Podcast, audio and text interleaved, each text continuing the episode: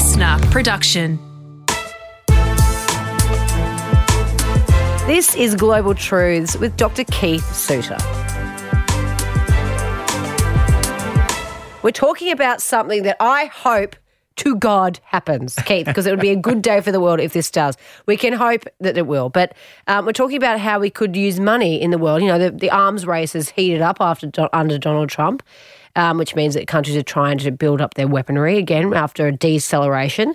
Um, but yeah, things have changed but you have a concept that you have been exploring that could end the arms race in the world, which would be extraordinary. Well, creating the political will to end the arms race. Yes. So I've just uh, been speaking at a conference in Basel, in Switzerland, on Move the Nuclear Weapons Money. So involving the local city council, which hosted the event.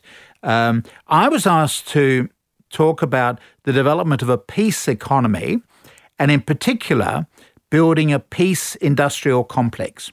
So uh, this is obviously a play on words. Uh, In fact, it's the basis of my second PhD, and so you can get a summary of it on uh, Wikipedia. So it's a play on words. The original words were military industrial complex.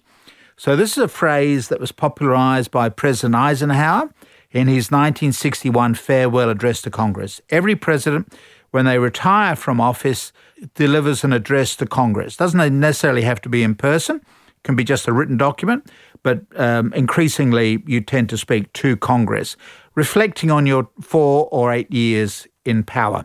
Now, Eisenhower had been a professional soldier for most of his working life and saw how the US military had been transformed from a small fighting force into a large, permanent war-fighting establishment. So as recently as 1940, the army of Greece was larger than the United States Army.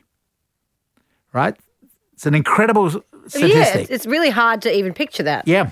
So the United States never had a large standing army uh, because a large standing army could then be used by King George III or Washington, D.C. to oppress people. That's one of the reasons why you have the right to bear arms to defend yourself against the government or invaders, right? So instead of spending money on, on an army, you allow your own citizens to be able to buy unlimited amounts of weaponry, right?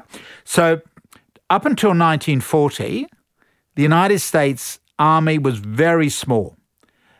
Then in, in 1941, we get the Japanese attack on Pearl Harbor, and the Americans are then drawn into World War II. And so the turning point is December 7, 1941, which is the Japanese on Pearl Harbor. Within four years, the United States was totally transformed. Just four years. So it went from a country with a very small standing army, very small navy, and an air force which was very small and was just simply a branch of the army. Didn't even have a separate existence. In Great Britain, by example, our Royal Air Force is 100 years old, but in the United States, what little they had in 1940 was just tucked in under the under the United States Army. So suddenly, in four years, the United States was transformed in terms of being a war-fighting country. President Eisenhower had been a, a, an army officer for most of his life and had seen how the military had been transformed in World War II. And uh, then he became president. And in his farewell address to Congress, wanting to come up with a memorable phrase, because most of these farewell addresses are easily forgotten, but this the phrase that he used was military industrial complex. In other words, he said that he had seen in his own lifetime how you had uh, financial interests who were making money out of sustaining the arms race. They were not necessarily warlike people, people who work in the factories. They wanted a job. Similarly, the people who ran the big corporations were not necessarily nasty, vicious people. They just wanted to make money. And so this military industrial complex then had been formed and, and is maintained to this day. There, uh, under President Clinton, as you've hinted, there was a move to reduce some of that military expenditure, what was called the so called peace dividend at the end of the Cold War. But we're now back on track uh, with record military expenditure in the United States. So that is the, the military industrial complex.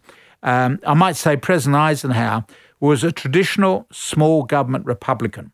Totally unacceptable to the Republican Party today, right? So Trump would not have him as a member of his party. But Eisenhower took the view, as a traditional Republican, you didn't approve of money being spent by Washington on anything and was concerned about how the money was being spent on weaponry. So he invented this phrase. Um, so what I did for my second doctorate was then to take this phrase and then, if you like, turn it around and talk about a peace industrial complex. In other words, that you bring in the corporations that are not involved in the arms race and try to team them up with the peace movement and other things.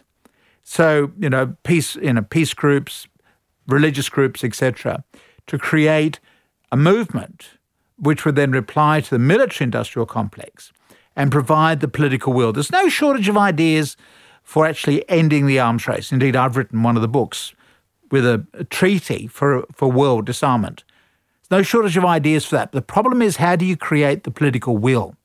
And so that's why I have written about and, and recently spoke at this Basel conference in Switzerland. That's why I talk about the need for a peace industrial complex and involving people. Let me give a concrete example uh, of what I'm about. So, Joan Kroc, who died a few years ago, she was the widow of the McDonald's CEO, Ray Kroc, right? Now, she, in her lifetime, was a financier of the American peace movement. So she gave money to Australian peace activist Helen Caldicott.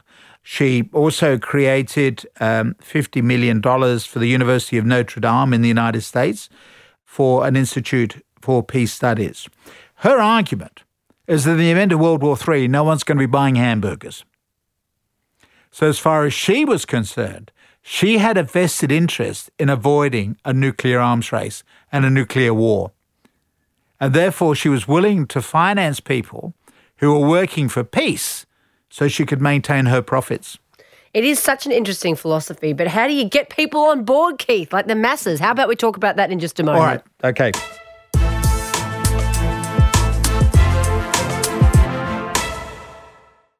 This is Global Truths with Dr. Keith Suter. We're talking about this notion of using money to end the arms race. But it's quite a complex sort of philosophy, isn't it, Keith? But, Yeah.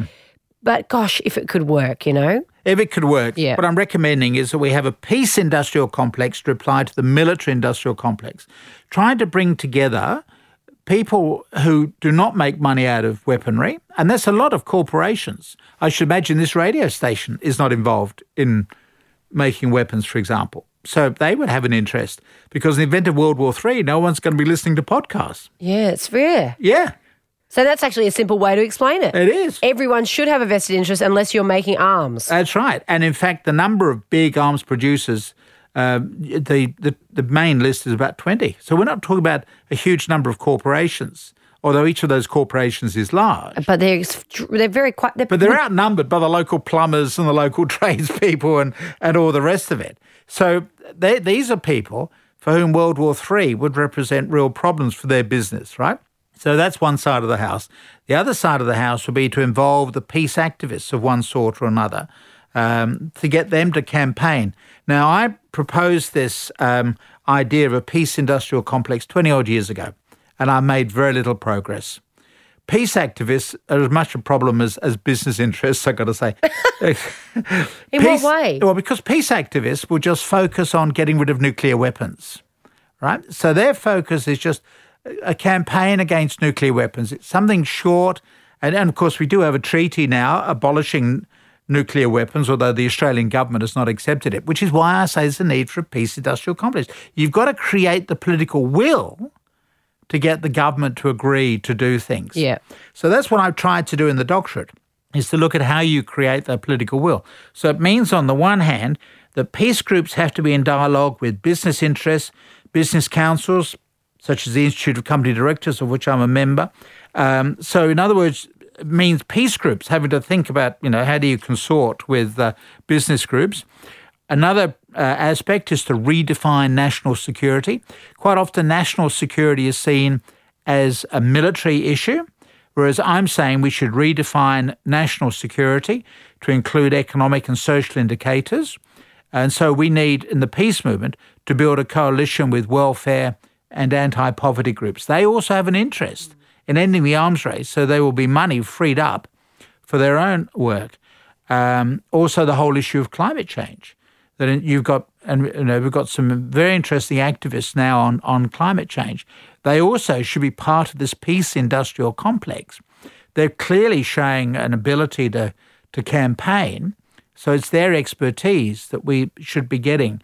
And I think also to have the economics profession brought into the debate by being challenged to think about how $1.7 trillion, it's, it's, an, it's um, a huge sum of money, is being badly spent each year. When I was writing my doctorate uh, 20 odd years ago, over 20 years ago now, I had to work out how you would recycle the global military budget. So I had clean water and sanitation throughout Africa in six weeks. Of course.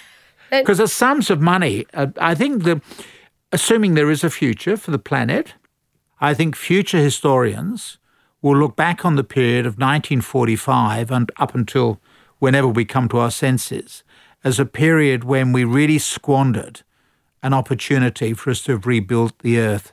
In other words, we spent the money still on arms when we really could have been rebuilding the earth. You know, we could be eradicating poverty, all these social issues that we cover, you know, poverty, disease, malaria. Malaria killed more Australian soldiers in World War II than the Japanese did. Mm. So there are a lot of problems that we could actually have solved one way or another because you always hear about researchers saying there isn't enough money. Well, it's a huge sum of money there. If only we could recycle it. I think the government should still be allowed defence forces, but not the obscene levels of defence expenditure that we currently have. One of the issues, really, say something. Let's take nuclear weapons. There's a big debate going on in Great Britain at the moment about our nuclear fleet, because technically Russia is no longer an enemy as it was in the Cold War. So who are we targeting with the nuclear missiles? We have a submarine at sea at any one time, nuclear armed missiles, but what are they aimed at? What's the point? Uh, what's the point? But it's very expensive. Yeah, but then okay, so I, I love I love philosophically what you're suggesting here, but then how would you ever convince countries like Russia and China to disarm? Well, because they also have a vested interest in being able to reduce their military expenditure. I agree, but how do you convince them of that? Well, because we've got to get similar campaigns operating in those two countries. But how do you do that, Keith? Well, that's why we have networks of peace activists. But as I say, I've been campaigning on this uh, for well over 20 years and been able to achieve very little traction um, simply because peace activists are very narrow in their specialisation. We talk about government departments having a silo mentality so the Department of Transport only deals with transport. It's not going to think about anything else. Well, you get the same with non-governmental organisations, right? You got. I, was involved with a petition for the World Disarmament Campaign. I presented uh, uh, the petitions uh, to the UN Secretary General, flown over to New York, by the way, by the then Prime Minister, Mike, Malcolm Fraser, which was interesting. So we had collected all these petitions. I handed them over to the UN Secretary General. We circulated it through a major environmental organisation, and there were complaints from uh, the members of the organisation saying, Why are you circulating a petition relating to nuclear weapons? That's got nothing to do with the environment. So that's what I talk about the silo mentality that you've also got it within non governmental organisations. That's why I was very happy to be associated with this Basel Peace Initiative, which is involving the local government in Switzerland, because clearly they're trying to reintroduce some sort of financial dimension to this. You know, they always talk about the most sensitive part of the human anatomy is the hip pocket nerve. In other words, the nerve traditionally near where the wallet is kept. Mm. So, uh, my view over the years has been if we can try to reach a, a common understanding on the economics of the arms race and how we could rebuild the earth with uh, spending the money that's going on defense. The tragedy is that China um, it, now it's becoming more and more of a superpower, automatically is spending more and more in the military, much mm. less than the United States. But nonetheless, they're saying, oh, we're becoming much more of a larger economy. Therefore, automatically, we need, therefore, to be spending money on defence. I'm not sure that's the case. I don't think anybody's getting threatening China, although the, language of Trump is unhelpful. Um, Why would anyone want to invade China? Exactly. No one. Yeah. Why would anybody want to invade Australia when Australia is willing to sell everything? So there is actually Yeah, been. we're a beautiful country. Come We're on. a beautiful country, but you come here on a tourist visa. You don't need to come here in an aircraft carrier, right? and it is interesting that uh, in the long term, we are actually seeing a reduction in warfare and the number of people killed in wars. I know that nobody ever believes me on that, but that is they're the facts, right? So the world is becoming a more peaceful place. So why do we therefore still need to keep spending all this weaponry? Now, the, the explanation for that is that military expenditure is the greatest example of socialism in the United States. In other words, that you've got all of these military facilities, factories, or bases scattered throughout 50 American states, which means that any attempt, like President Clinton tried to make, to try to reduce military expenditure automatically results in complaints to members of Congress because are loss of employment opportunities. That's why I'm saying that the military industrial complex needs to ensure, for example, that in a military contract there is a provision on the contractor to explain in the event of a reduction in military expenditures, how will you redeploy your staff? How will you do things differently? And there are some great examples of conversion of American bases for civilian use. It can be done, but it's a really big challenge for people's method of thinking to think of a peace industrial complex. Well, Keith, you know, you're only 70. You've still got plenty of time left to go out and, and lobby on this. If we can build the bomb, we can build the peace. Global Truths was presented by Dr. Keith Suter and me, Kate Mack. Produced by Live Proud, audio production by Darcy Thompson. Listener.